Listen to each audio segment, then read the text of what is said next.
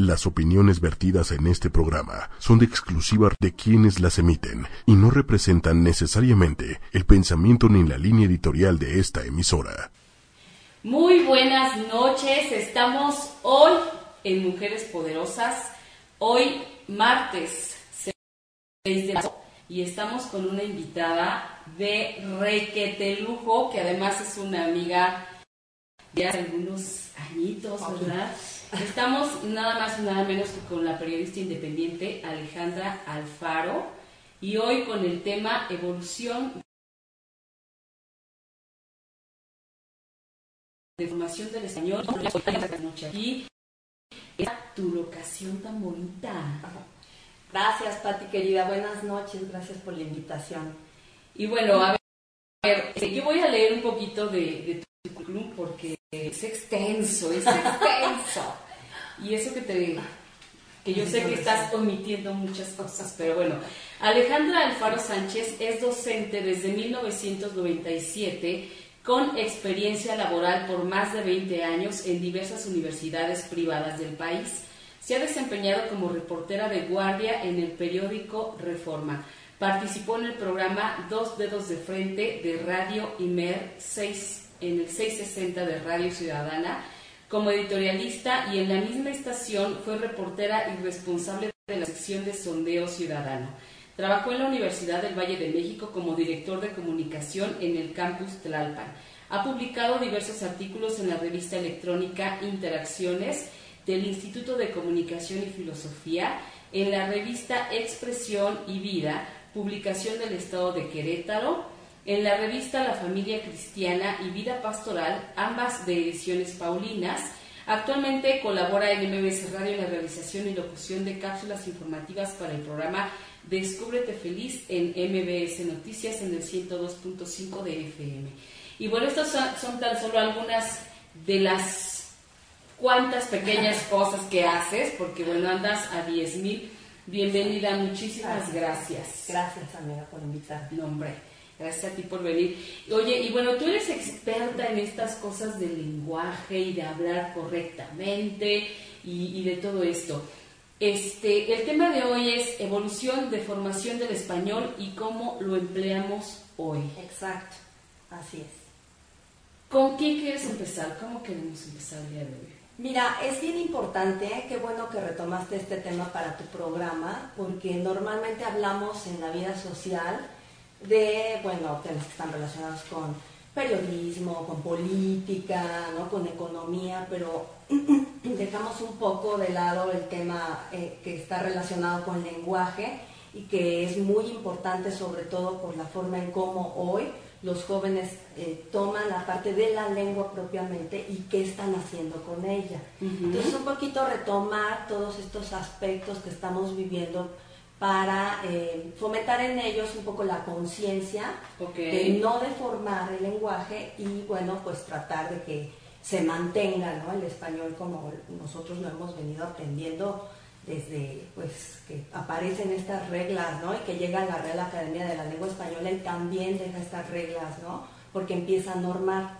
Entonces, bueno, ¿qué sería importante como retomar primero? ¿De dónde viene el español? Porque mucha gente desconoce Exactamente. No saben, ajá, no saben. Eh, el español es un, podemos decirlo así, es como un coctelito de varias lenguas.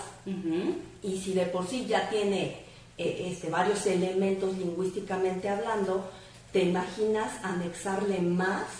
Claro. ¿no? Se convierte en algo complejo. Exactamente. Entonces, bueno, te voy a platicar un poco. La lengua española viene de, bueno, se retoma de dos elementos los latinos y los no latinos.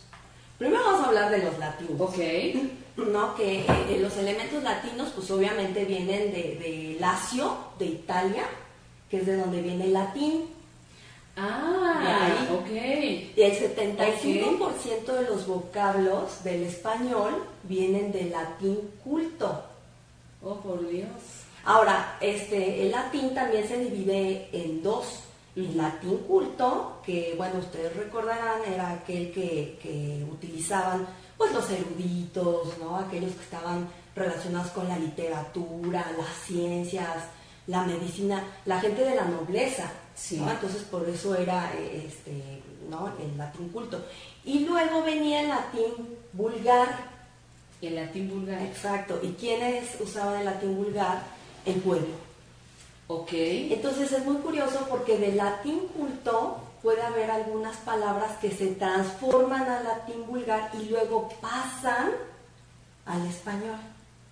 Oh, Entonces ya pues, tenemos una primera, una ¿no? primera transformación del lenguaje. del lenguaje. Entonces, bueno, por ese lado tenemos eh, eh, este, los elementos latinos. ¿no? Por el otro lado están los elementos no latinos. ¿Cuáles son? Primero está el griego. Creo que a muchos nos causó este, terror. Recordarán en la, en la preparatoria las etimologías grecolatinas, ¿no? Que daban Tan solo el nombre. que era así como de miedo. Entonces, bueno, ¿cuál era, por ejemplo, el griego? Aquellas que se dividían en dos, dos este, partecitas. Por ejemplo, eh, no sé si me ocurre, citoplasma, citocélula, plasma formación. Recordarán que así era el griego. ¿no? Eh, ¿Qué otro también eh, elemento no latino viene? Eh, todas las lenguas romances, ¿no? Como cuáles, el, el español, el catalán, el francés, el sardo, Ok. ¿no? Que viene de Cerdeña, el italiano, eh, ¿qué otra? La rumano, la rumano, cas- rumano portuguesa, el castellano, ¿no? También, que son elementos importantes. Eh, de México, por ejemplo, también está este, el náhuatl, el tarasca, eh, maya, también viene, ¿no? Se viene a conformar la lengua de esto. Y, y bueno, también a todo esto que anexamos, el francés, el árabe, el inglés y el alemán. Wow, es todo un tema. Sí, entonces, Todo un tema. Si te das cuenta, son demasiadas lenguas que conforman el español. Es un cóctel, de verdad. Entonces, si a esto empezamos a anexarle otras, ¿qué estamos haciendo? Una transformación, pero además nos lleva en ocasiones a deformarla. ¿Por qué? Porque hoy podemos escuchar cómo incluso los jóvenes, y me atrevo a decirle porque, a decirlo porque son ellos quienes, eh, está demostrado eh, socialmente que son quienes hacen estos cambios o movimientos semánticos que se les llama a las lenguas, ellos son los que las transforman. Entonces hoy con la tecnología pues se han ido anexando muchos elementos a la lengua española y bueno, tenemos hoy este, palabras como estas que son anglicismos, barbarismos, cacofonías. ¿Qué sería un barbarismo? Un barbarismo es una palabra extranjera que mezclas. Por ejemplo, he escuchado que lo dicen mucho las niñas, porque luego cuando estoy en clase lo usan, y es, un tema, es una frase que de verdad no, no me gusta, Ajá. que dicen, eh, vamos el, oye, vamos el viernes de shopping. Vámonos de De shopping. shopping. Ok. Entonces shopping es una palabra que no se debe de usar. ¿Por qué? Porque tú estás haciendo una combinación de elementos entre el español y el inglés, ¿no? Claro. Y se oye muy mal. Ahora, Claro. se supone que se debería de justificar una palabra extranjera como un anglicismo cuando aquí no hay un equivalente. Como que bíceps, tríceps, Ok. tótems, forceps, bueno, ok, lo entendemos, aquí no hay como un equivalente, ¿no? En español y lo tenemos que usar. Pero, por ejemplo, estas palabras como shopping, como vámonos a la party, ¿no? Y este tipo de cosas, no va a tomar una selfie, Un drink. un drink, ¿no? este tipo de cosas no se deben de usar porque estás mezclando el español con el inglés y es algo que es incorrecto para la lengua española. Claro, Entonces, claro. y luego me dicen algunos muchachos, no, es que este, es como, como no querer entrar a este círculo de moda. No, no, es que no es moda. No es moda, porque la translingüística sería como una moda, ¿no? Co- eh, algunas palabras que se van transformando. Pero esto de mezclar elementos, ¿no? Entre el español y el inglés, no son correctos, porque es como lo que denominamos Spanish. Claro, ¿Escuchado el claro, Spanish? claro, el clásico Exacto. Spanish. Exacto, entonces por eso no es correcto hacerlo. Ok. Ahora, se supone que, que nuestra eh, forma de expresión eh, hay un círculo muy grande que se llama lenguaje. El lenguaje es esa capacidad que tenemos todos de expresarnos, no importa con quién, ¿no? No importa si compartimos las mismas características físicas y demás, porque bueno, luego hay gente que es eh, ¿no? visual o que bueno, tiene algún sentido, ¿no? Que, que es sensible, en fin. Entonces el lenguaje entra en ese momento, ¿no? ¿Y, y cuál es la idea? que tú buscas un código para poderte comunicar con esas personas. Entonces digamos que el lenguaje es un círculo muy grande que hay, por lo tanto lo estudia la lingüística. Okay. Se empieza a hacer más chiquito el, círculo y viene la lengua. Y ahí sí hablamos propiamente del español, ¿no? Okay. O bueno, de cada lengua que hay en determinada nación, ¿no? O lugar donde pues hay cierta población. Ahora, ¿quién estudia la lengua? La gramática. Fíjate que es muy triste porque yo he notado que eh, en los países latinoamericanos, y bueno, aterrizado mucho en México, tenemos una resistencia terrible a aprender español o reglas. Reglas gramaticales. Reglas gramaticales, terrible. Ok. Terrible, o sea, como que hay una resistencia. Ajá. ¿No? Y luego cuando están en clase que les dicen a los muchachos, a ver, este, vamos a escribir, ay, a ver, ¿no? Vamos a aprender algunas este, normas en español. Ah, no. O no entran a las clases. Hay una resistencia fuerte a entrarle a temas de gramática. Es un común, fíjate, que hay en los países latinoamericanos, pero mucho se da en México. Híjole, lo que pasa es que sí, en, ay, no sé, creo que sí tenemos esta parte de, de, de, mediocridad en el, en el, aprender a, primero a, expresarnos bien y después a escribir bien. Exacto. ¿no? Exacto. Eh, desafortunadamente yo veo que hay chavos, que hay incluso gente que ya es profesionista, y que escribe pésimo, redacta fatal, tiene unas faltas de ortografía que no lo puedes creer. O sea, gente, mira, yo conozco a alguien muy cercano que estudió en la Ibero, que estudió en las mejores escuelas y de verdad escribe chuequísimo y no solo eso, tiene muchas faltas de ortografía. A ver, es así ¿cómo, como... ¿cómo es posible? Por un lado triste y por el otro lado impactante porque incluso también tenemos este, imagínate que tú eres, imagínate que tú eres extranjero, Y vienes aquí al país y quieres aprender español, entonces te vienes acá a vivir un rato y aprender español. ¿Qué pasa? Bueno, pues tú tienes que aprender uno de los idiomas más difíciles porque el inglés, por ejemplo, no es no está considerado como de los más difíciles, ¿eh? ¿Ah, no? No, el inglés no. ¿De verdad? No, pero el español sí. Entonces imagínate que tú, este, no sé, que eres americano, te vienes acá a aprender español, ¿no? Te quedas aquí un rato, ¿no? Para aprender español. Y entonces de pronto te tienes que aprender todas estas reglas gramaticales que hay. Todo lo que enviamos aquí. Y además tú dime, ¿para qué sirven las reglas? Para romper. Exacto. Entonces, ¿qué pasa? ¿Qué pasa con estas reglas? Si sirven para romperse, pues bueno, las reglas en, la lengua española también se rompen, que creen casi todas. Entonces, pues obviamente la gente que viene a aprender español se aprende una de las lenguas más difíciles que hay y todas estas reglas que se tienen que romper y todavía de paso los albureamos. Además, ¿no? Encima de que no se entiende, de que no entienden, además les lanzas una serie de palabras que a veces ni siquiera nosotros mismos entendemos. Bueno, yo soy malísima para los albures, malísima, no los entiendo. Entonces imagínate un pobre extranjero. Exacto, porque está peor que ir a Marte. Sí, es muy, es muy complicado para ellos, entonces llegan y tienen que aprender todo esto, pero ¿sabes qué es lo más sorprendente? Lo aprenden y lo aprenden luego mejor que nosotros. Claro, claro. No, y, lo escriben entonces, también. Bueno, por eso te digo. Y bueno, dentro de estos círculos, el último, que es el más chiquito, es el del habla. ¿Qué es el habla? Es la forma en cómo tú tomas la lengua, tu lengua, el español o el idioma que tengas, y lo aplicas particularmente, ¿no? Ok. Ahí es donde viene realmente el problema, porque tenemos tres tipos. El nivel más alto se llama culto, ¿no? que es el culto donde se utilizan pues tecnicismos, eh, jergas, digamos, palabras especializadas, ¿no? En Ok. determinadas disciplinas y demás.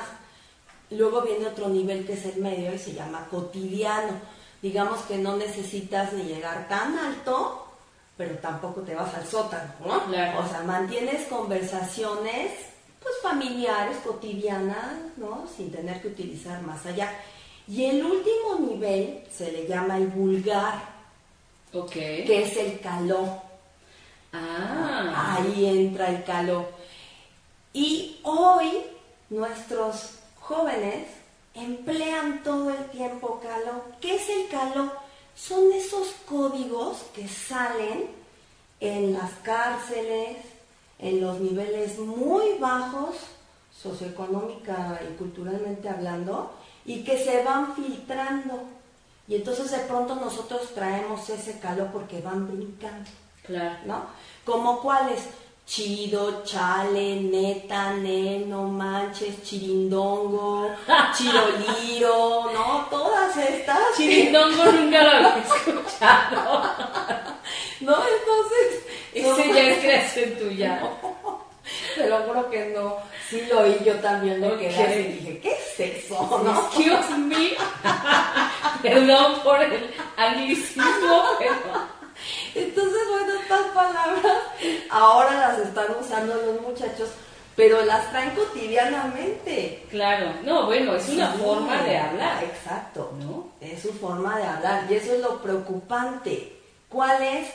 Que están deformando porque todo el tiempo utilizan el caló para poderse expresar, más todos los términos que hay, más estos anglicismos que dijimos, más los barbarismos, más todos los términos que salen a partir de la tecnología.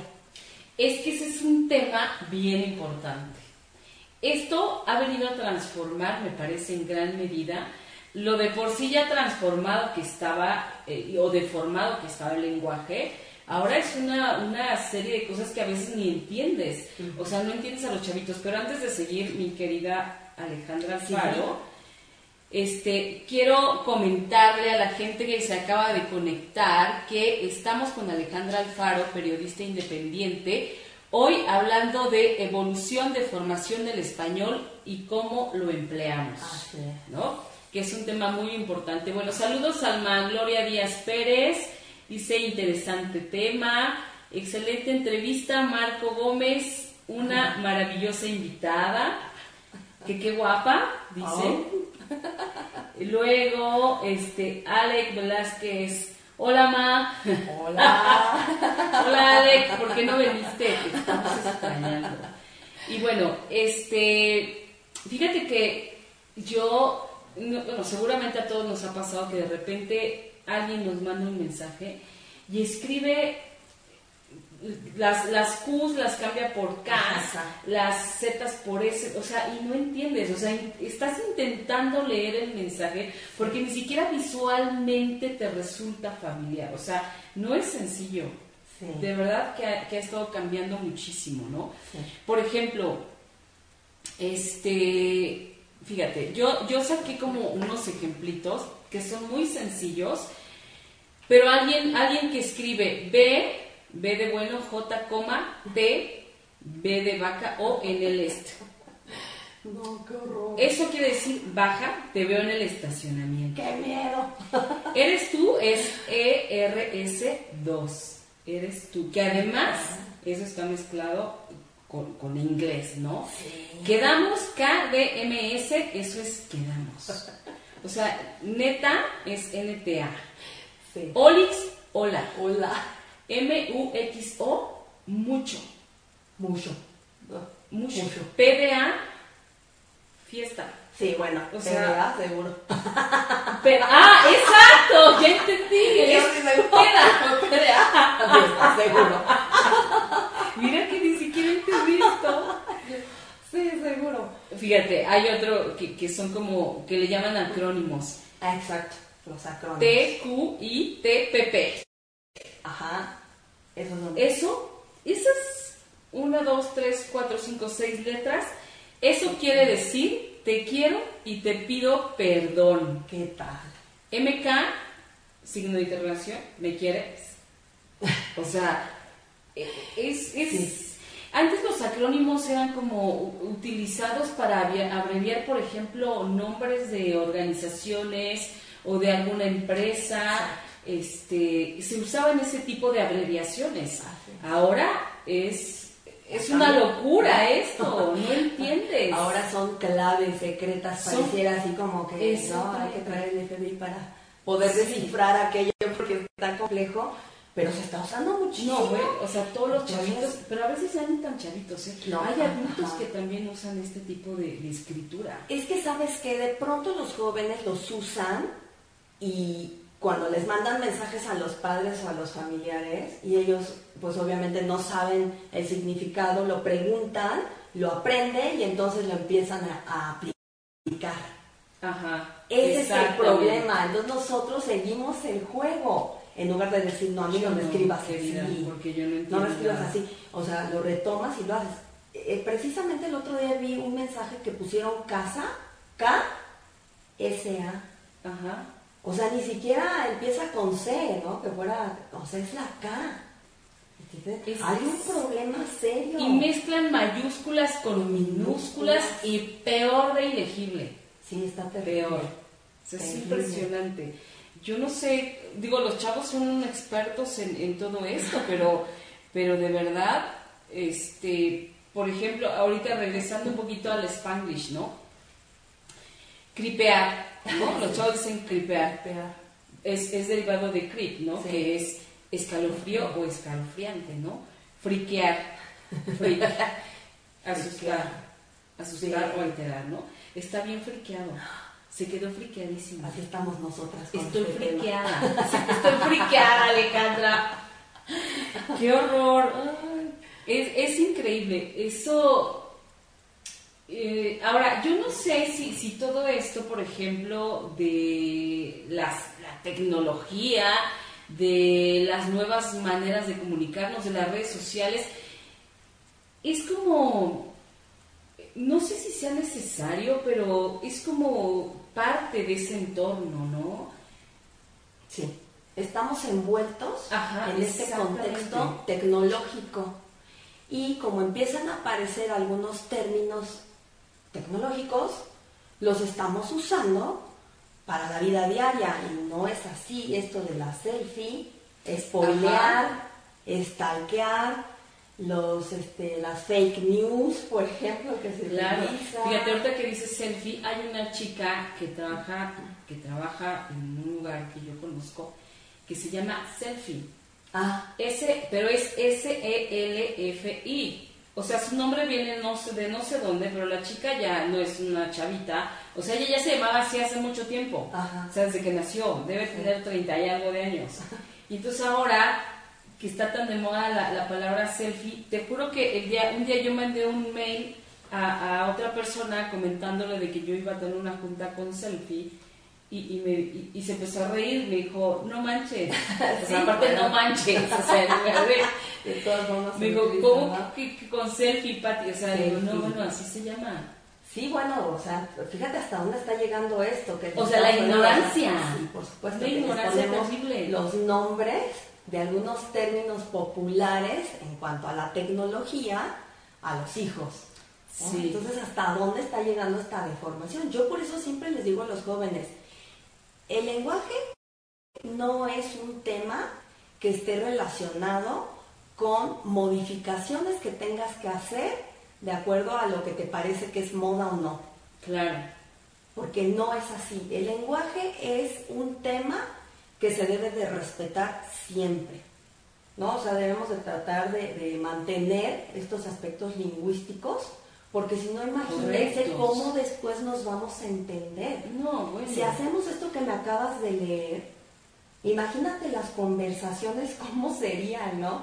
Si quitáramos la C y la K y dejáramos nada más S, y bueno, vamos a quitar la Z porque ya nos estorba. Y fiesta fuera peda, o sea, imagínate, ¿no? Ah, otra cosa que es, que está de modicísima entre los chavitos, Bueno, ya sabemos que la palabra pinche todos la usamos y es como el pretexto es, ay, no es pinche ayudante de cocinero, no te estoy diciendo ninguna grosería. Pero sabemos que no Pero sabemos que no va por ahí, ¿entiendes? Entonces la palabra pinche se utiliza para absolutamente cualquier tipo de cosa, cualquier tipo de situación.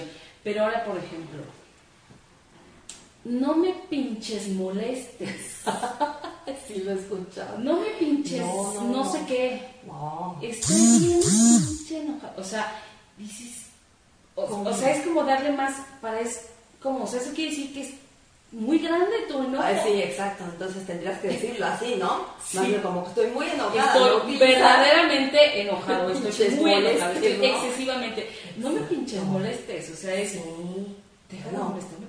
O sea, es increíble y, y, se, y se usa, de verdad, los chavitos es ya otro lenguaje. O sea, ellos ya son, usan otro lenguaje. Por eso te digo que es bien importante que si nosotros tenemos relación con estos jóvenes, tratar de crear en ellos esta conciencia para que ya no deformen más la lengua, porque hasta dónde va a llegar esto. Claro. Mira, Yolanda Sosa nos dice, hola, buenas noches, no debemos perder de vista nuestro idioma para hablar correctamente. Debemos leer mucho y cuidar la ortografía, si no se convierte en un calor muy desagradable. Por ejemplo, eso de que estoy friqueada viene del inglés. Son modismos que acaban con nuestro idioma tan hermoso. Linda noche. Así es, Yolanda. Muchas gracias por compartirnos y estamos totalmente de acuerdo contigo.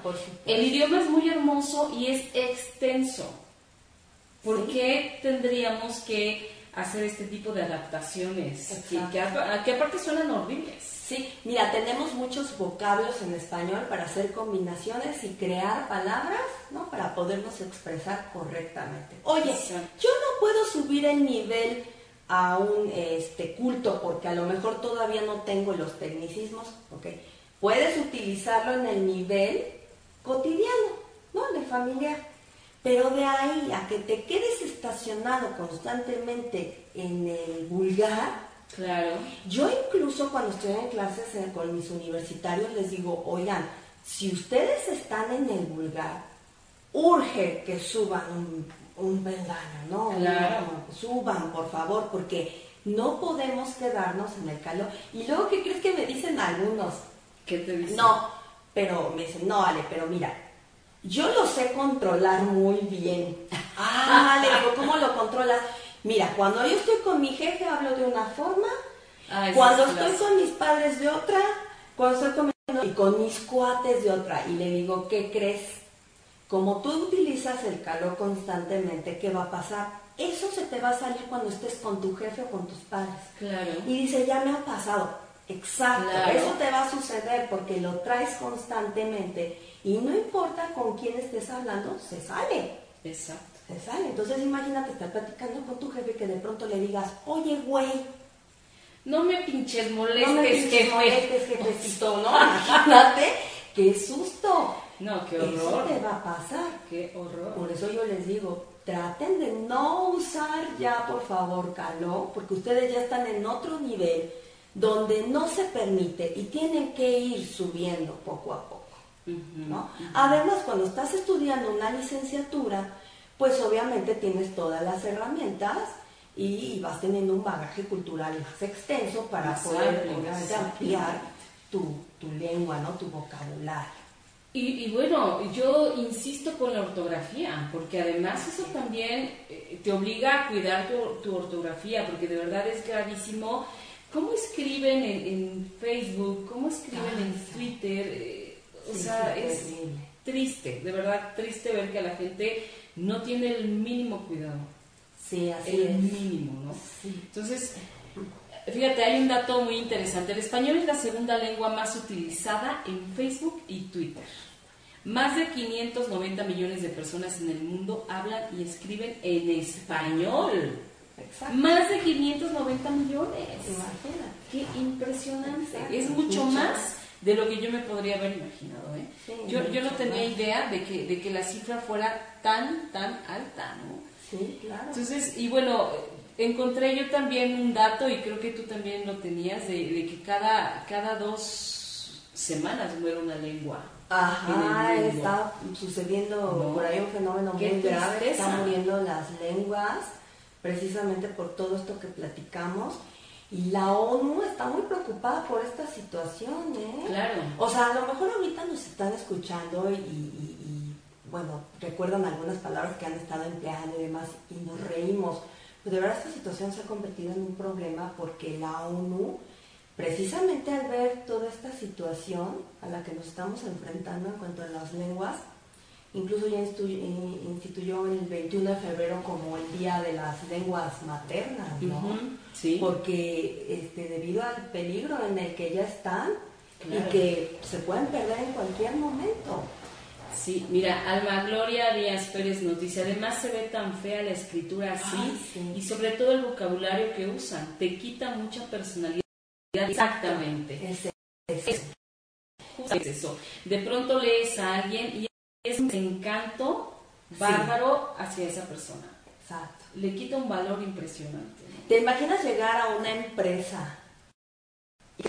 Porque, ah, porque además los muchachos siempre están acostumbrados a hacer copy-paste. Claro. Por eso eh, eh, no, no, practican su ortografía, ¿no? ¿Te imaginas que llegues a una empresa y te den a lo mejor un documento que tengas que llenar y lo hagas con estos, ya ni siquiera errores, horrores ortográficos, ¿no? que dan susto nada más de verlo sí, los ojos. ¿Qué empresa te va a contratar? No, qué tristeza, nadie. ese es el problema.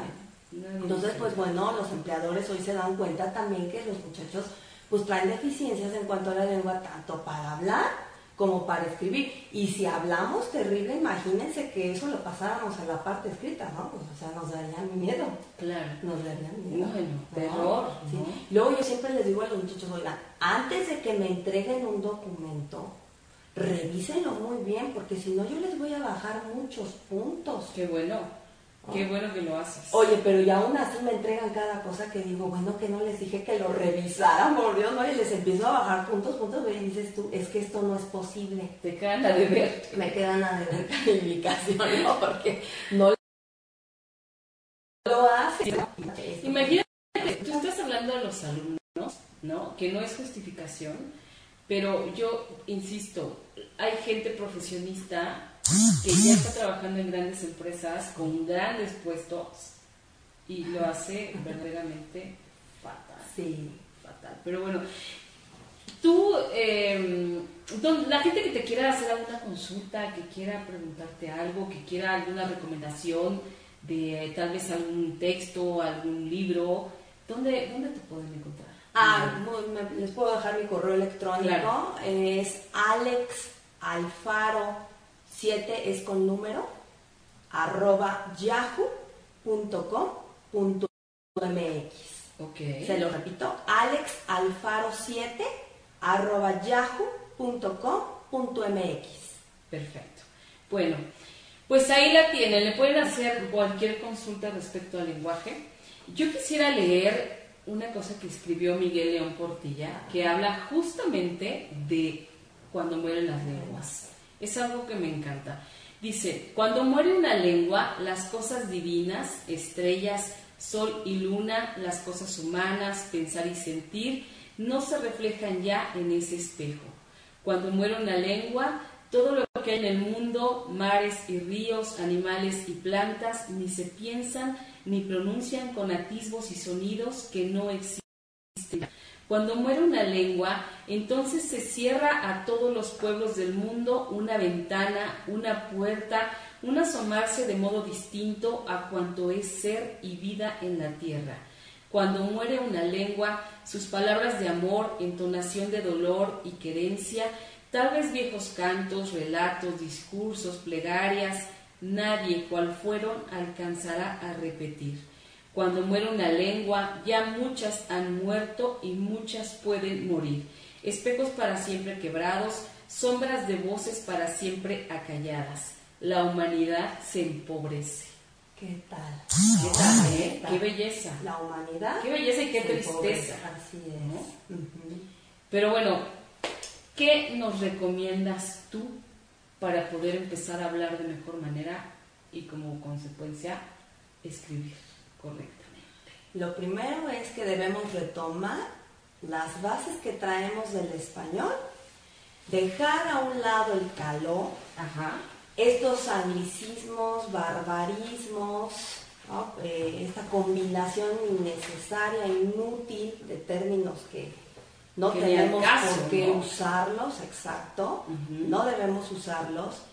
Y bueno, también yo que sugeriría que las maestras en escuela básica, en educación básica, eh, también pudieran hacer algunos talleres para reforzar esto.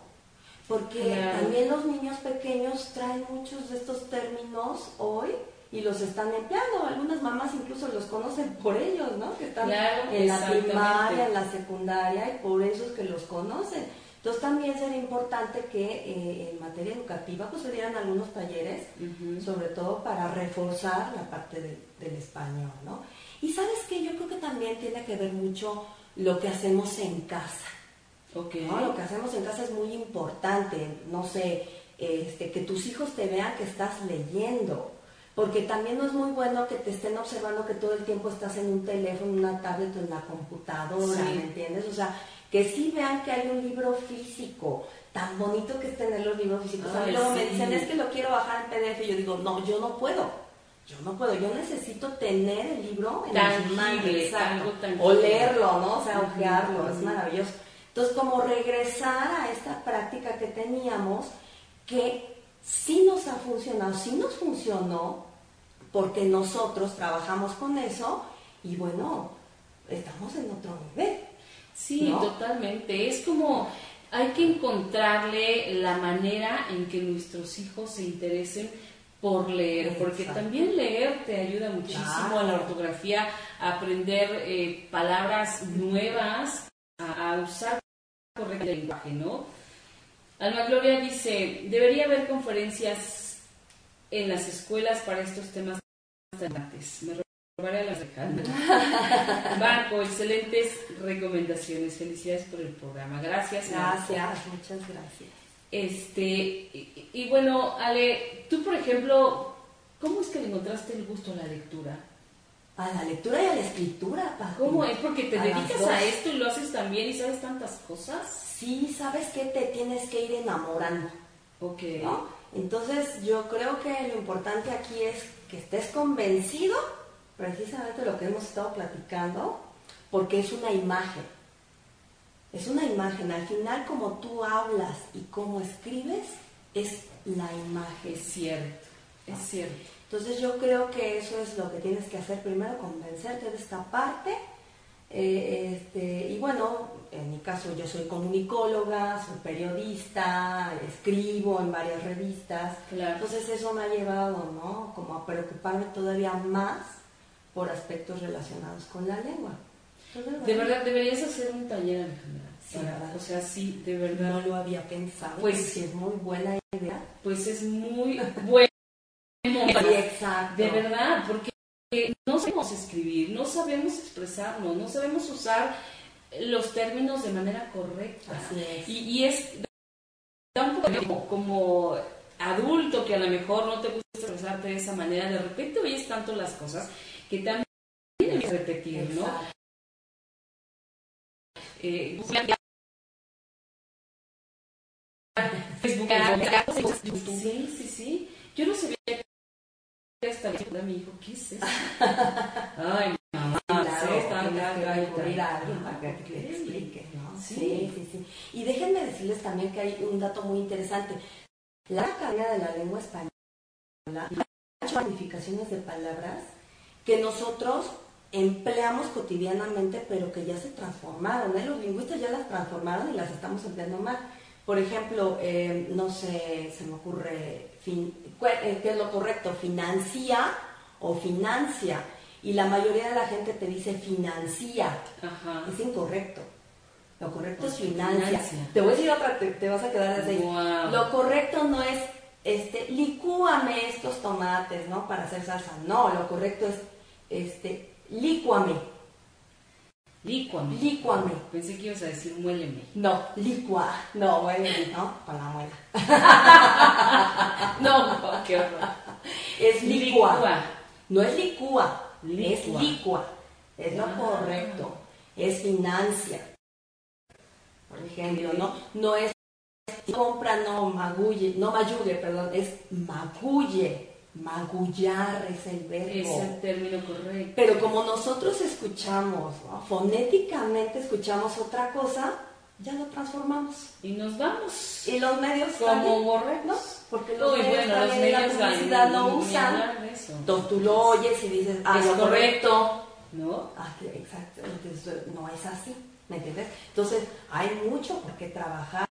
Tienes que estar constantemente entrando a la Real Academia de la Lengua Española, Para, para, exactamente, para saber si lo que estás diciendo o escribiendo es, Es correcto. Bueno, la Real Academia de la Lengua Española, les voy a contar un dato que es muy curioso. Eh, Precisamente por esta situación que vivimos en México, ya tiene diccionarios de albures, ¿sí? de caló, No, de doble sentido. Consúltenlos. de ¿En verdad. serio? Ya tiene sus diccionarios. Eso sí entonces. ¿qué tal? Y es precisamente por México. Somos buenos Somos para algunas Somos cosas, terribles ¿no? con la lengua española. Claro. No, bueno, ¿y qué me dices del chingonario? Así ¿no? el chingonario. que, no. que está editado por Algarabía, pero el chingonario es una mini enciclopedia también de, Sí, de la palabra. ¿no? Sí, porque se utiliza mucho en aplica, pero México. y bueno, en todos los terrenos Sí, claro. y en todos los niveles. ¿eh? Sí, sí, sí. Pues Es- de uso cotidiano. Sí, qué buen punto, ¿no? Sí. Oye, es que sí, Ale, de verdad, estas cosas tan interesantes que a veces creemos que lo estamos diciendo bien y, estamos No, igual metiendo la pata. Sí, mal. Por eso te digo, hay que consultarlo. Sobre Claro. todo aquellas personas que están frente a públicos, ¿no? En, en, en, no sé, este, auditorios, conferencias, en- Conferencistas. en- que estás presentando proyectos en tu tra- trabajo, en las universidades. Inclusive para los escritores. También. Ah, ese, qué, qué bueno que me recordaste. Fíjense que eh, decías hace rato, es importante estar leyendo. Sí, pero ¿qué crees? De cinco años para acá, ediciones de cinco años para acá, ¿eh? Porque si tú tomas una lectura de 10, 15 años, todavía vienen palabras monosílabas acentuadas. Y hoy la Real Academia de la Lengua Española dice, ninguna palabra monosílaba lleva acento a excepción de 23 casos, porque antes eran 26, pero ya los normó. 23 casos que están en el acento diacrítico. Ah, Dios. Exacto. Y de ahí en fuera, todos los monosílabos no llevan como fue, pie, dio. Claro. Nada de Claro. eso llevan. Entonces, si tú te consultas un libro de hace 10 años, 15 los vas a encontrar así. Y ya no es correcto. Ya no es correcto. Entonces, por eso les comento. Es es importante consultar de 5 años hacia atrás, ¿no? O sea, de atrás hacia adelante, Ok. 5 años. Por decir, del 2012 Ujú. para acá más o menos. 12, 13 Por ahí. para acá. Porque si no, como hay muchas modificaciones y se empiezan a aplicar en los libros, en los documentos, las vas a desconocer. Incluso lo que tú estás leyendo, te lo vas a quedar, Claro, ¿no? claro. Entonces vas a acentuar fue. Con razón. Y, y bueno, de hecho, los teléfonos, porque esa es otra también, el famoso autocorrector, ¿no? Ah, también. que también viene a representar de pronto, pues más que una ayuda, un gran problema. Sí, ¿no? es un problema. Pero por ejemplo, si en el autocorrector, en el autocorrector ya, por ejemplo, fue, ya no te lo acentúa. Cuando las- lo acentúas te lo marca que está incorrecto. Pero ojo, porque el autocorrector no tiene todas las correcciones Claro. ni las actualizaciones de la Real Academia. Entonces, si tú escribes mal una palabra que, que no, Que no digamos, está- la, este, que no la contiene, Exacto, pues- pues, obviamente se va a quedar así. Wow. Exacto. Entonces, pues bueno, tú te vas a, a confiar del autocorrector y no te vas a salvar. ¿no? De ninguna Sí, manera. sí, no, el autocorrector no es como. No, de por sí te meten problemas de pronto. Sí, cambia palabras Sí, y cosas no, raras, no, ¿no? Incluso también la computadora, que tú dices, bueno, pues que me corrija aquí. No, porque si tú no le pusiste las correcciones o las modificaciones Las de la regla actualizaciones.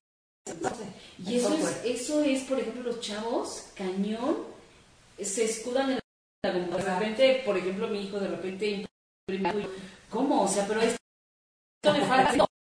No, no me lo marcó la Sí, compu. bueno, O es sea, lo que te digo. ¿no? Es Sí, como... las, las reconoce, son nuevas, más academia que y además un niño de preparatoria no sabe que va acentuado, que además eso también es grave. Eso también.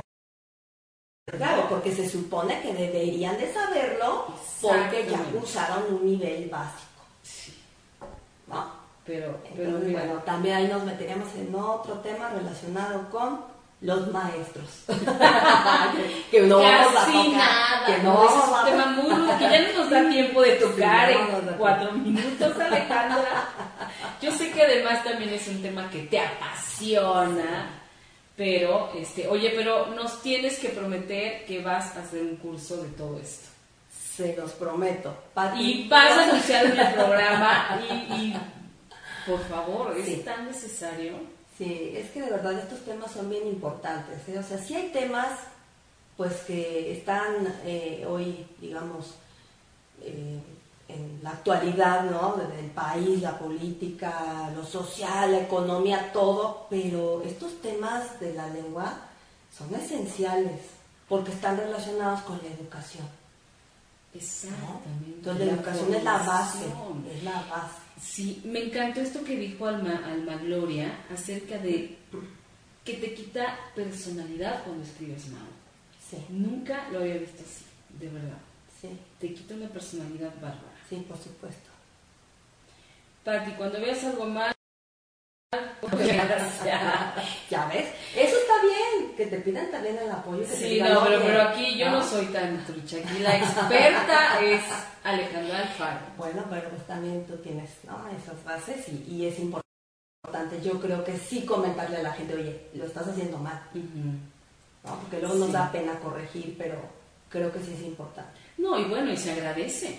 Sí, Yo la verdad sí agradecería que alguien me dijera, oye, Pati, pues eh, lo escribiste muy mal. bueno, hay gente que se enoja, pero, pero lo importante sería que lo aceptáramos y agradeciera. Exactamente, ¿no? Porque Así es, eso se tiene que agradecer. así es. Pero bueno, mi querida Ale, ¿algo más que quieras agregar? Porque estamos a un minuto de despedirnos. Ah, Pues agradecerte mucho la invitación, Pati, a tu programa. Muchísimas gracias. y Estuvo tienes que volver a venir. Te lo prometo. Por favor. Y bueno, pues por la noche de hoy hemos terminado. Muchísimas gracias a todos los que nos acompañaron por la radio, por el Facebook Live, todos los que nos escribieron y nos saludaron. Miles de gracias. Marco, muchas gracias por la ocasión. Y bueno, pues seguimos. Nos vemos la próxima semana a las 8 de la noche por 8media.com. Esto ha sido Mujeres Poderosas. Chao. Besos. Si te perdiste de algo o quieres volver a escuchar todo el programa, está disponible con su blog en ochoymedia.com. Y encuentra todos nuestros podcasts de todas en iTunes y Tuning Radio. Todos los programas de ochoymedia.com en la palma de tu mano.